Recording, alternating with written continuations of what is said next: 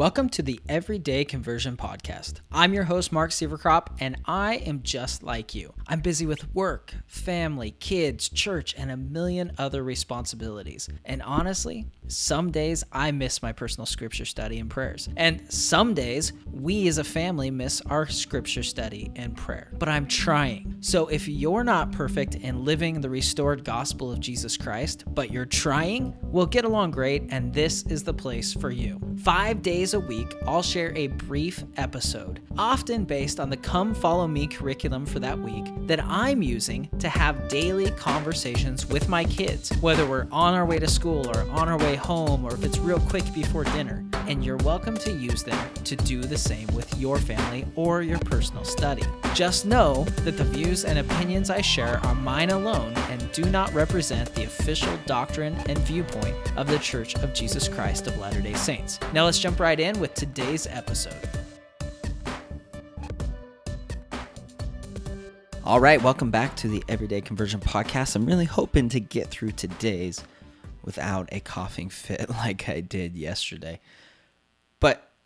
As I was preparing for today, I was reviewing Acts chapter 1, chapter 2. And this is the events that occurred during uh, the feast of Pentecost when tons of tons of Jews from all over the world, different countries, different areas, all came to Jerusalem. And I was I couldn't find a way. I couldn't figure out a way to fit it all in. There's just so much that happens and so much I wanted to talk about from Acts chapter 2. So I decided to do something that I haven't done yet in the podcast. I mean, we're what 80 let's see this is episode 86 which by the way you can get all the links and there's going to be quite a few in this episode at everydayconversion.com forward slash 086 um, so we're through 86 episodes. This is the 86th one. Actually it's the 87th if you count the first one. And i've never done this before but what i'm going to do is i'm going to break this episode up into three parts it's going to be a three part series on Pentecost, on this event of the Feast of the Pentecost that's described in Acts chapter 2. So, this is part one. And today we're going to talk about the Holy Ghost and the gift of tongues. So, the Savior, just before his ascension into heaven in Acts chapter 1, promised the apostles something.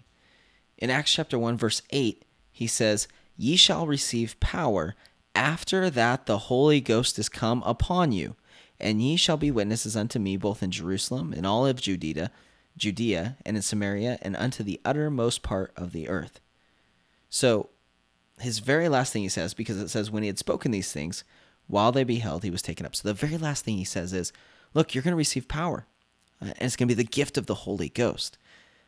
And even prior to the Savior's crucifixion, he talked often about the gift of the Holy Ghost, and he promised them that it would come. And I just want to share a few of the things that he said. And I know we've talked about some of these and you've studied them in past weeks and come follow me. But in John 14, 16, he says, I will pray the Father, and he shall give you another comforter, that he may abide with you forever. And in 1426 it says, The Comforter, which is the Holy Ghost, whom the Father will send in my name, he shall teach you all things. And then jumping over to John 15 26, it says, When the Comforter is come, whom I will send unto you from the Father, even the Spirit of truth, he shall testify of me.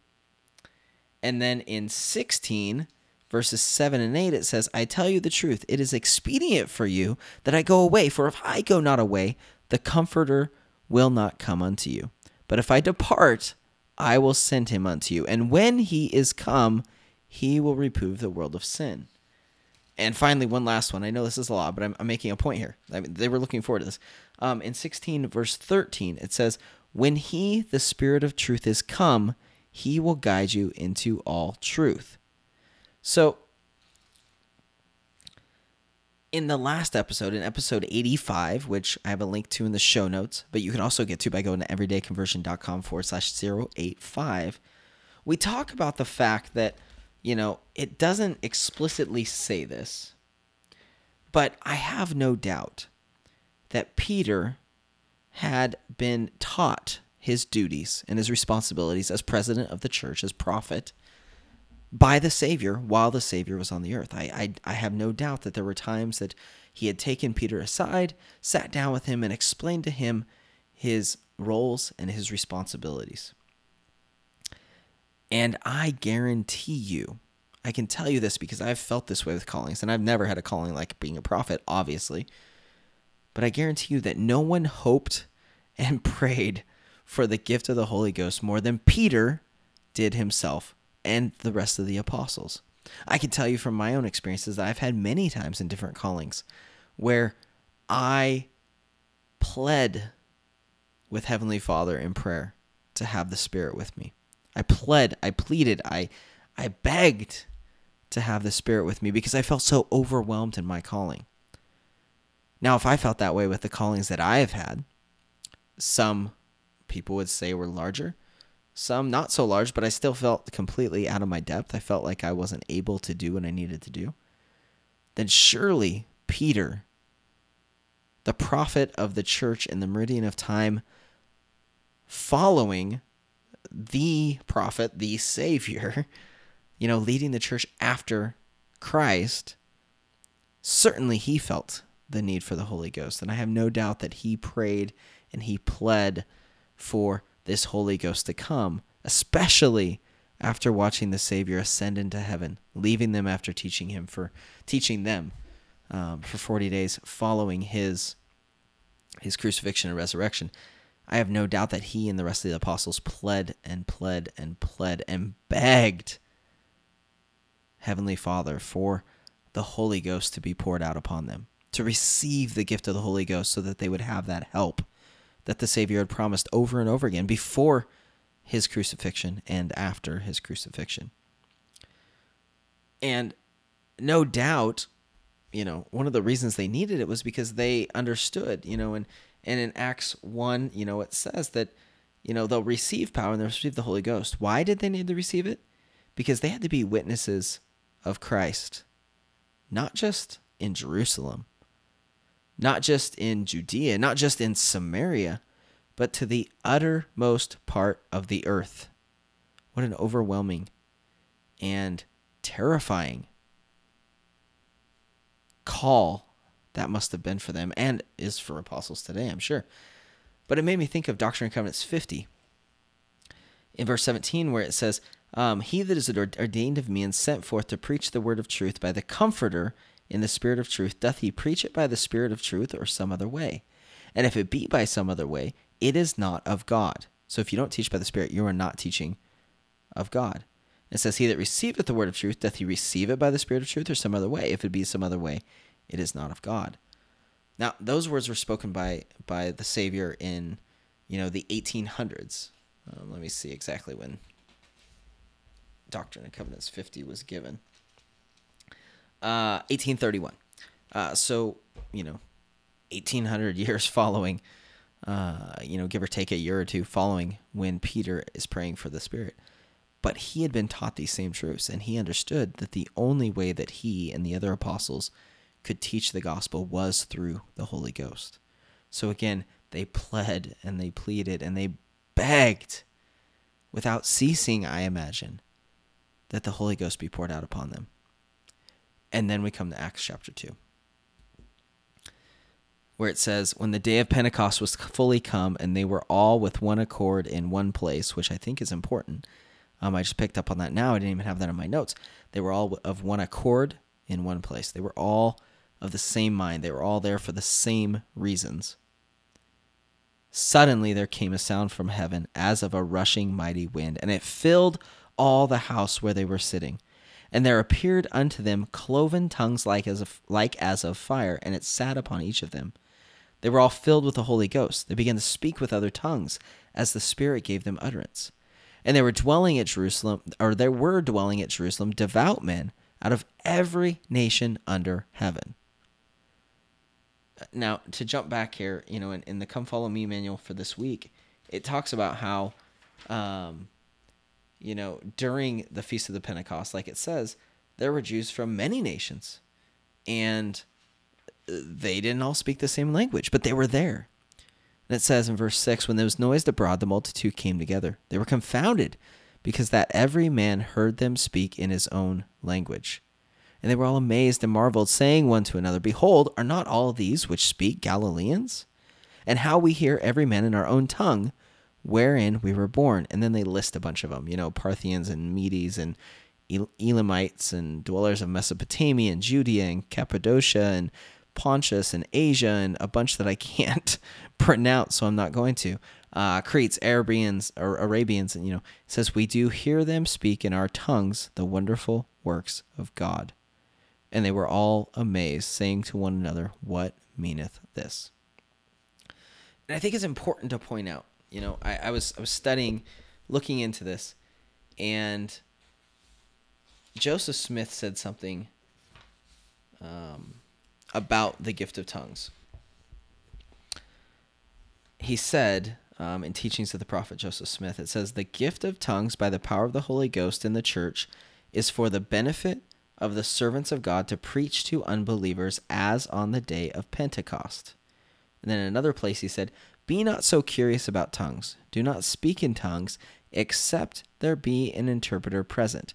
The ultimate design of tongues is to speak to foreigners, and if persons are very anxious to display their intelligence, let them speak to such in their own tongues, that is, in the tongues of the foreigners. And his point was the gift of tongues had a it has a very specific application. It's not just to amaze people. It's not just to say, "Oh, wow, the the spirits here were talking in some language that nobody understands." It's per it's a very practical use. And that use is to teach the gospel, to preach the gospel. The gift of tongues was poured out on the day of Pentecost because there were people from every nation under heaven, Acts says. That's why they had the gift of tongues. It wasn't just to amaze people, it wasn't some circus trick or parlor trick or magic show. It wasn't some gibberish that nobody understood. They were speaking in actual languages because they needed to to teach the gospel. Their responsibility was to take the gospel to the uttermost parts of the earth. And to do that, the Lord saw fit to provide them with the gift of tongues on the day of Pentecost. And I think that's important for us to remember that that's the purpose of it. It wasn't just random, there was a reason for this gift to be poured out. There was a reason for that gift of the Spirit. And I think there's a reason for all gifts of the Spirit.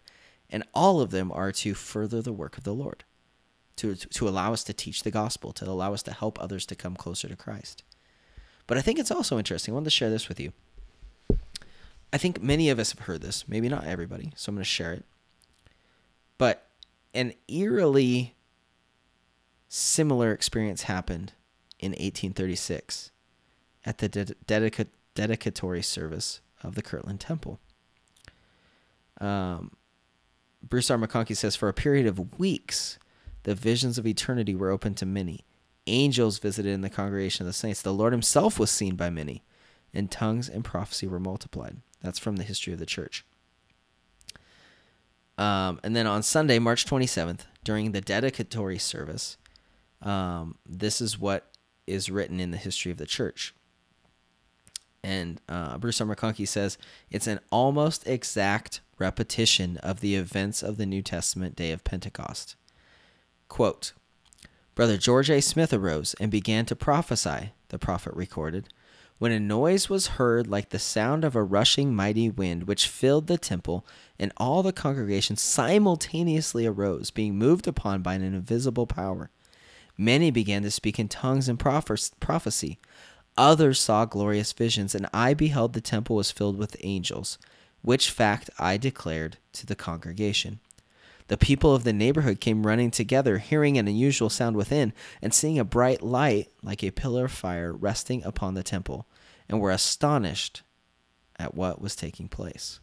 And I share that because, you know, we can sometimes think that the day of Pentecost was this once in a lifetime thing that never ever happened ever again. And it's not. You know, it happened again in this dispensation.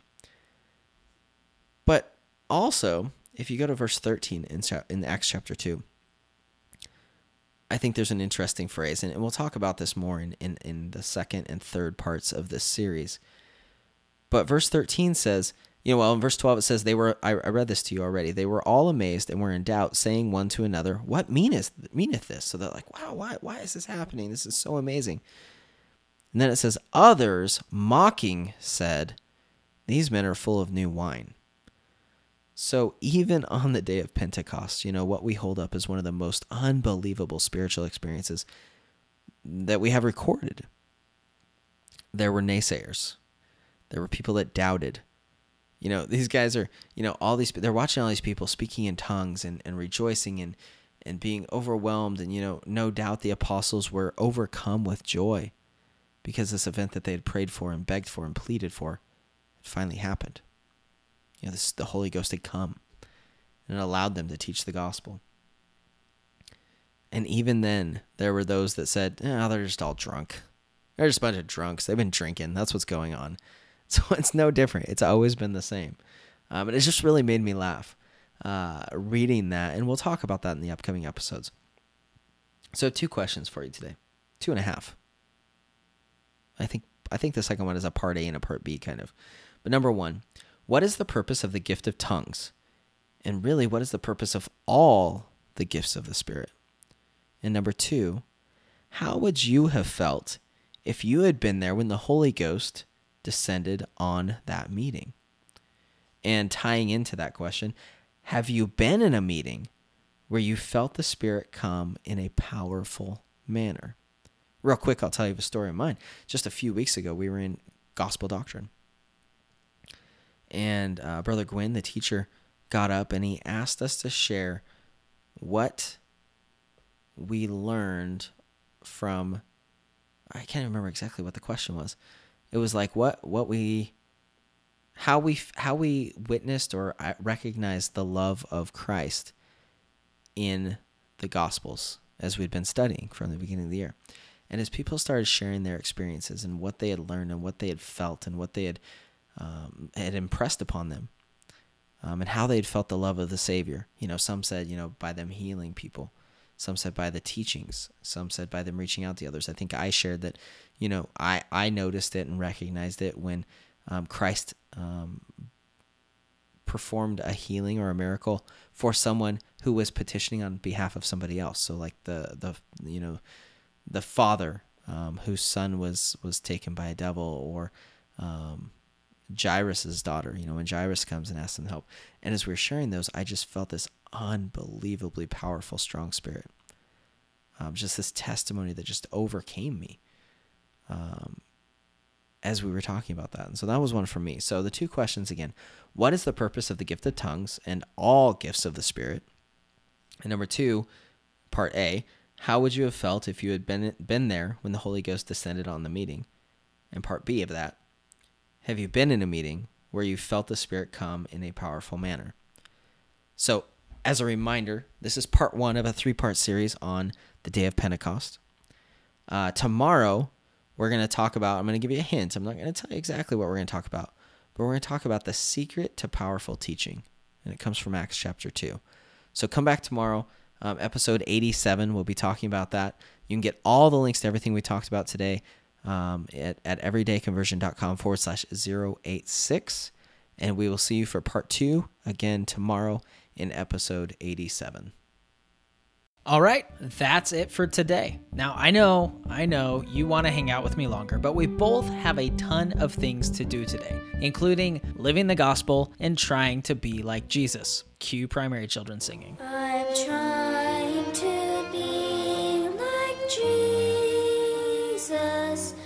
But hey, if you want to get the links to everything we talked about today, you can find it on the episodes page of everydayconversion.com. You can also do cool stuff like subscribe to the show on your favorite podcast listening platform, sign up for email notifications of new episodes, and connect with us on social media there. It's kind of like a virtual church library without the militant librarians or a piece of paper to sign out your three tiny pieces of chalk for your lesson. Also, just remember I do my best to make sure my opinions are in line with official church doctrine, but they are just that they're my opinions. For official doctrine and viewpoints, I recommend you go to churchofjesuschrist.org or comeuntochrist.org.